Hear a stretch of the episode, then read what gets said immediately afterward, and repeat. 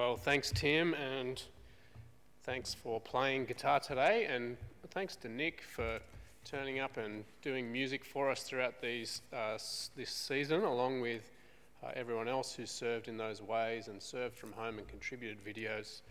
Uh, it's been a long 18 weeks, um, and we'll limp together to the end of the year, but um, we're very thankful for the way God provides for us as a church family. Let's pray. We're jumping into a new series. We're going to pray together as we look at 1 Peter chapter 1. And uh, this prayer from our prayer book that Christians have been praying as they read God's word for hundreds of years, I think is a great theme prayer for this series. So let's pray and then we'll jump into it together. Faithful God you caused all holy scriptures to be written for our learning. Enable us to read, mark, learn, and inwardly digest them, so that encouraged and supported by your word, we may embrace and always hold firmly onto the joyful hope of everlasting life, which you have given us in our Saviour Jesus Christ. Amen. Well, has anyone ever said to you, Are you sitting down? I had a, a, chuckle this week at a joke from comedian Brian Regan talking about that question Are you sitting down? It usually precedes some kind of shocking or big news, right?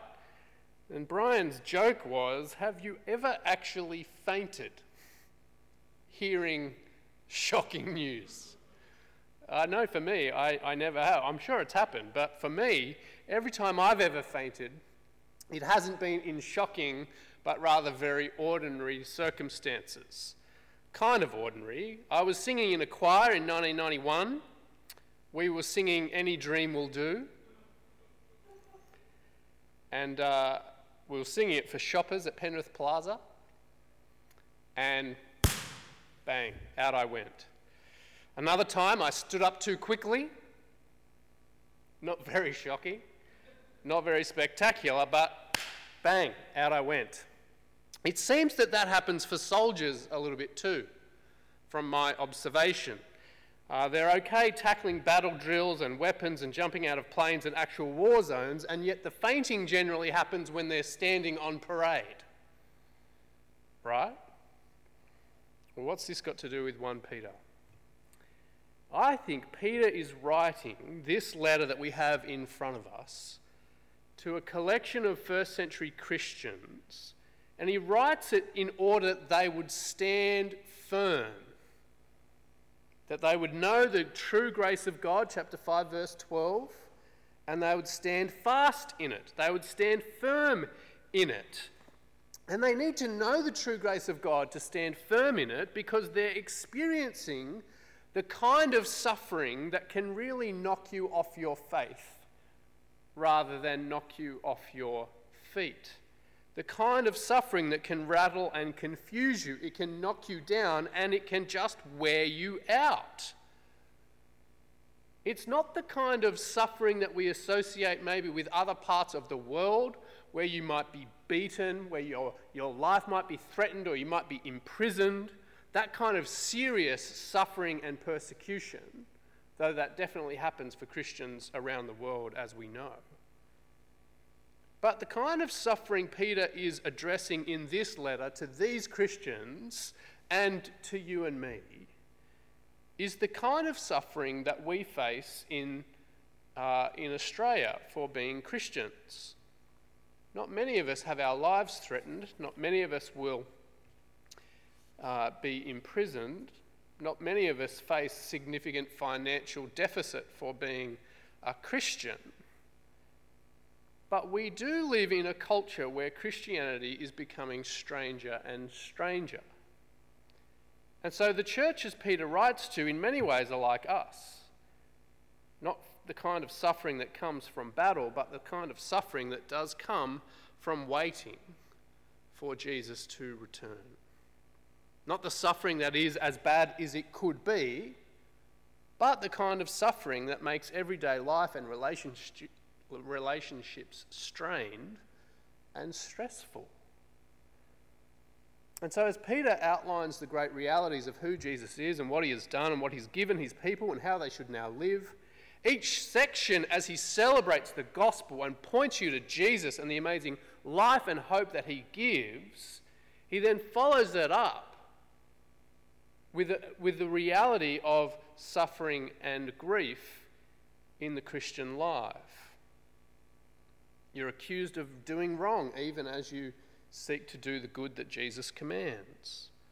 You're insulted and spoken ill of, even as you seek to share the good news of Jesus with those around you. You're marginalized and excluded for what you believe and because you won't join in, even as you seek to love people deeply.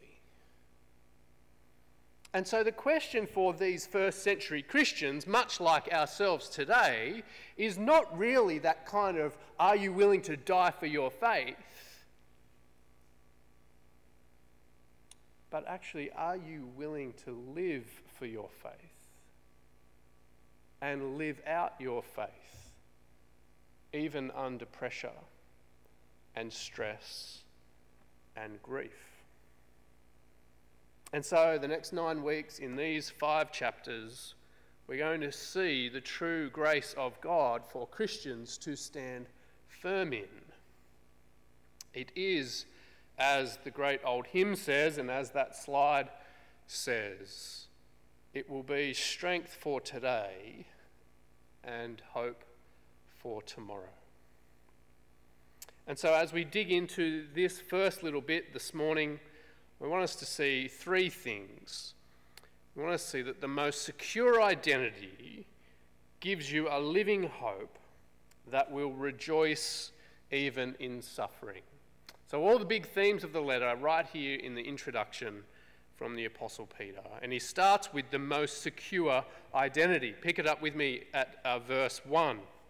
Peter, an apostle of Jesus Christ, to God's elect exiles scattered throughout the provinces of Pontus, Galatia, Cappadocia, Asia, and Bithynia. Uh, Peter's readers are scattered throughout what we know of uh, we know today as Turkey. And so on this map that you can see, uh, you can see that the provinces taking up that land between the Black and Mediterranean seas. And while that's where they are, it's not where they belong both physically and spiritually. Uh, it's thought that perhaps some of these Christians have been uh, kicked out of Rome for believing in Jesus. And whether or not that's true, the spiritual reality, the theological reality, does remain true. That wherever they're living as Christians in this world, wherever we're living as Christians in this world, we are exiles, strangers with a citizenship that is not in this world but is in heaven, as he will say in chapter 4. In chapter 2, he calls these Christians foreigners. And those terms should kind of ring some Bible bells for us, especially if you were here when we were looking at the story of Abraham earlier in the year from Genesis 1 to 12. Abraham and Sarah, like these Christians, were called strangers in the land and the nation of Israel were known as exiles when they were in Babylon. A long way from home, waiting to be restored, struggling to find how they fit in this world, even as they long for the world that is to come. And this is meant to be a comfort, it is meant to be a reassurance for those first century Christians. They're part of a very long story, a deep and big story of God's dealing with his people, feeling like a stranger, living as an exile, clashing with the culture around you in big and in small ways. Well, that is not a new thing. While the culture around them might regard them as strange, their situation is very familiar for the people of God. Misfits because they worship God, marginalized because they love Jesus. And while that's a deep connection for them in the history of God's people, it's made even richer, as Peter will be at pains to explain throughout this letter. Not just, not just because of its connection to the Old Testament people of God, but because of its connection to Jesus himself. That he was the one who was far from home that he was the one who had no place to call his own, that he was the one who wandered as a misfit on the margins, who was rejected and mistreated, even as he loved with joy and peace and hope. And it's the footsteps of Jesus that we follow in as Christians who long for our home in heaven, who feel marginalized and misfitting in this world.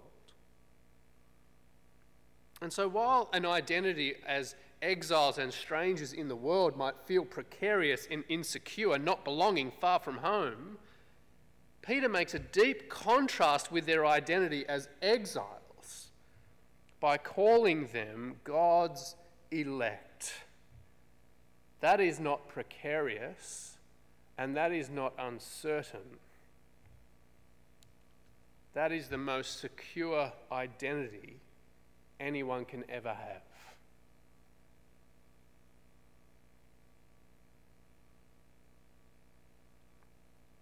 that identity couldn't be any more secure because it's not grounded in their cleverness. It's not the product of their achievements. It's not dependent upon their effort. They are God's elect, chosen to belong to God Himself all because of his united Trinitarian work as Father, Son, and Spirit. They are elect exiles, verse 2, who have been chosen according to the foreknowledge of God the Father through the sanctifying work of the Spirit in order to be obedient to Jesus Christ and sprinkled with his blood. That is the great comfort and reassurance and security for Peter's readers then and now because it's a reminder that the presence of stress and, and suffering doesn't mean that God has forgotten you. Your identity in Him is secure because it's grounded in His sovereign knowledge and His gracious choice. And when the Bible speaks about God choosing people to belong to Him, it doesn't speak about Him choosing them after he sees how good they are or what they're like, he chooses people to belong to him before the creation of the world. It's not performance, it's not achievement, it's the true grace of a sovereign God. And those he chooses, God sanctifies by his Spirit. He sets them apart to belong to him. How does that happen? By the Spirit? Well, the verses that we won't really get to is verses 10 to 12 that remind us of the great privileged position that we and these first century readers are in. A, a, more privileged position than the prophets, a more privileged position than the angels. As God's Spirit takes God's promises and applies them to the hearts of His chosen people as His word is proclaimed. And it's by the proclamation of His word and the application of that word to the hearts of people by God's Spirit that gives them new birth, a fresh start as God's holy and loved people. And Peter goes on just as Moses sprinkled God's saved people at Mount Sinai with the blood of the bull, spiritually speaking, God's saved people have been sprinkled by the blood of Jesus for the forgiveness of their sins, to mark them out as his obedient children who will live out the realities of his grace every day. Peter's repeated theme, his appeal, his call to God's people throughout this letter will be one of obedience and holiness. Be separate, be different, obey Jesus as his loved and chosen people. as his Spirit makes you holy and sanctifies you, so be holy by obeying Jesus. And so, the precarious and insecure identity of God's people, as they have been throughout history, strangers and exiles, after the pattern of Jesus, displaced and marginalized, what they have in the salvation of God the Father, Son, and Spirit is the most secure of identities that overrules all their circumstances. And so, that most secure identity gives you a living hope. Have a look at verse 3. Praise be to the God and Father of our Lord Jesus Christ. In his great mercy, he has given us new birth into a living hope through the resurrection of Jesus Christ from the dead, and into an inheritance that can never perish, spoil, or fade. This inheritance is kept for you, who through faith are shielded by God's power until the coming of that salvation that is ready to be revealed in the last time. So their citizenship is in heaven. They're waiting for Jesus to return. And until he returns, until that salvation comes in all of its fullness, they are shielded by God's power, protected by him as they trust in his promises, as they trust in his grace. But it's not simply a future reality. The hope that God's people have which is so much deeper and richer than just optimistic positivity. It's not just cross your fingers and hope for the best, it's not wishful thinking. The hope that God's people have of an incredibly bright and perfected future with Jesus in heaven, well, that hope is living. That hope is, is boots on the ground now kind of hope the kind of hope that shapes and drives and animates the Christian life of obedience to Jesus while we wait for him to return.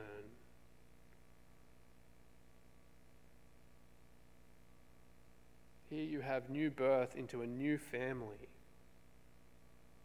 For these Christians, like many throughout history who are possibly kicked out of their home, who are sent to the fringes of society because they are trusting in Jesus and seem strange in their customs and behavior because they live lives of obedience to Him, feeling dispossessed and disenfranchised, what future do you have? Well, with Jesus, it's a rock solid future. It's an unspeakable reward. And the reason it's rock solid, and the reason it's not just optimism, and the reason it's not just wishful thinking or closing your eyes and ignoring your circumstances, it's rock solid, living, certain hope in Jesus because he has been raised from the dead. It reminds you, doesn't it, of Jesus' words at the tomb of his friend Lazarus when he says, I am the resurrection and the life. Whoever believes in me will live even though they die. And whoever lives by believing in me will never really die. It's a hope that is living and that cannot be snatched away, it cannot be snuffed out. A hope that cannot be disappointed even by death. So secure it is by the resurrection of Jesus from the dead.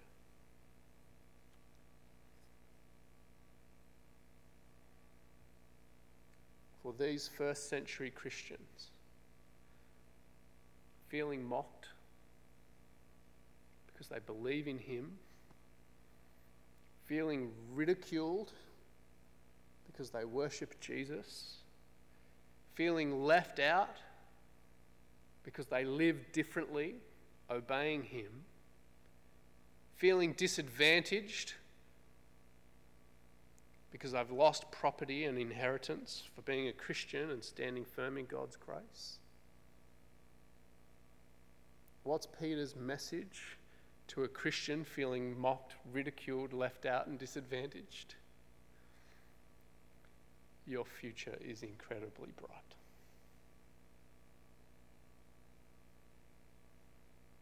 And your inheritance in the kingdom of light can never perish, it can never spoil, it will never fade for all eternity.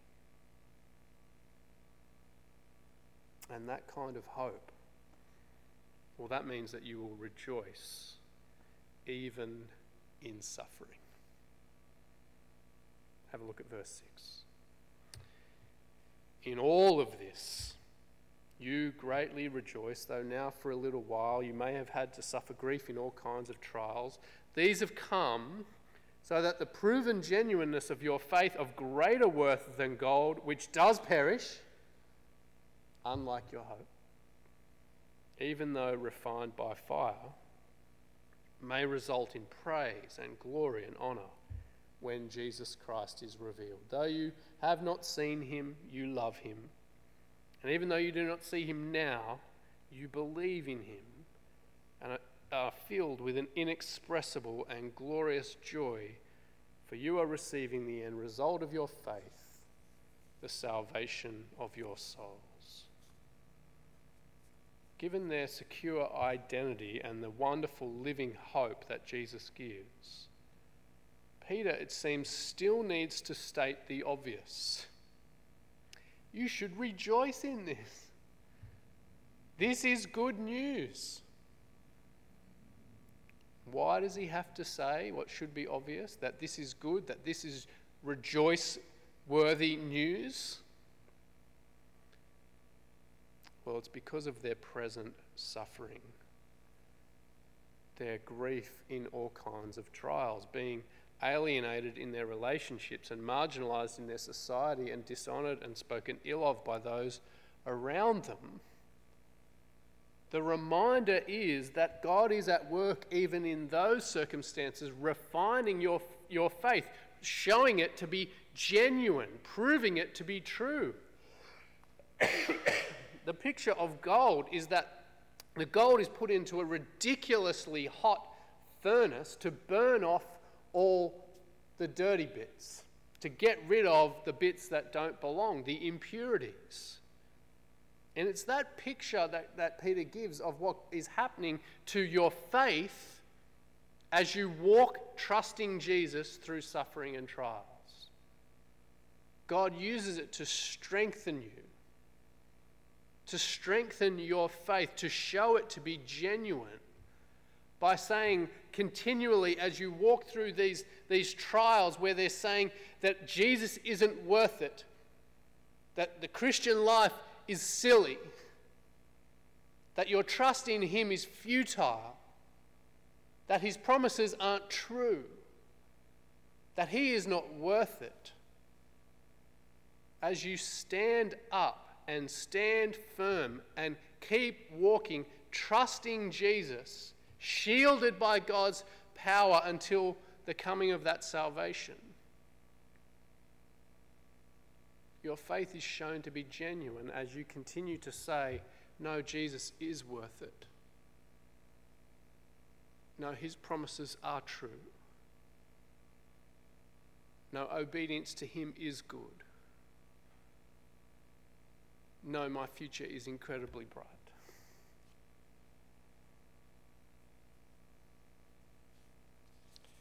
Peter's encouragement to these first century Christians and to you and to me this morning, as it will be for the next eight weeks, is that your most secure identity as God's chosen and dearly loved people gives you a living hope that is rock solid and certain that enables the Christian to rejoice even in the midst of suffering, knowing that Jesus is totally worth it.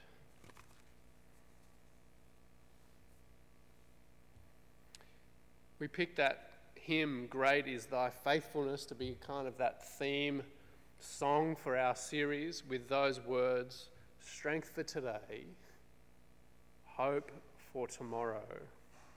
And as I kind of was thinking about that hymn and the kind of suffering that um, Peter is addressing in this letter, I think it goes together. You know, we have so many of those great old hymns that were written in like extreme circumstances. Horatio Spafford writing, It is well with my soul after losing everything. Uh, Augustus Toplady writing Rock of Ages while he's trapped in a storm. Well, Thomas Chisholm wrote, Great is thy faithfulness. Just sitting in a cabin in Kentucky. He was a schoolteacher and an insurance salesman. It's not extreme circumstances, not extraordinary circumstances. An everyday Christian who finished his days in a nursing home, but who treasured God's faithfulness every day and the living hope that Jesus brings. And persevered to the very end, not just through the dramatic and miraculous, but because of a confident hope that enabled him to walk through the ordinary circumstances of life trusting in the triumphant achievement of Jesus' resurrection that grants an inheritance and a hope that can never perish, spoil, or fade and will never be disappointed, no matter what you face in this life. With that identity and that hope and that joy in suffering, well, as Peter says in verse 2, grace and peace be ours in abundance. Amen.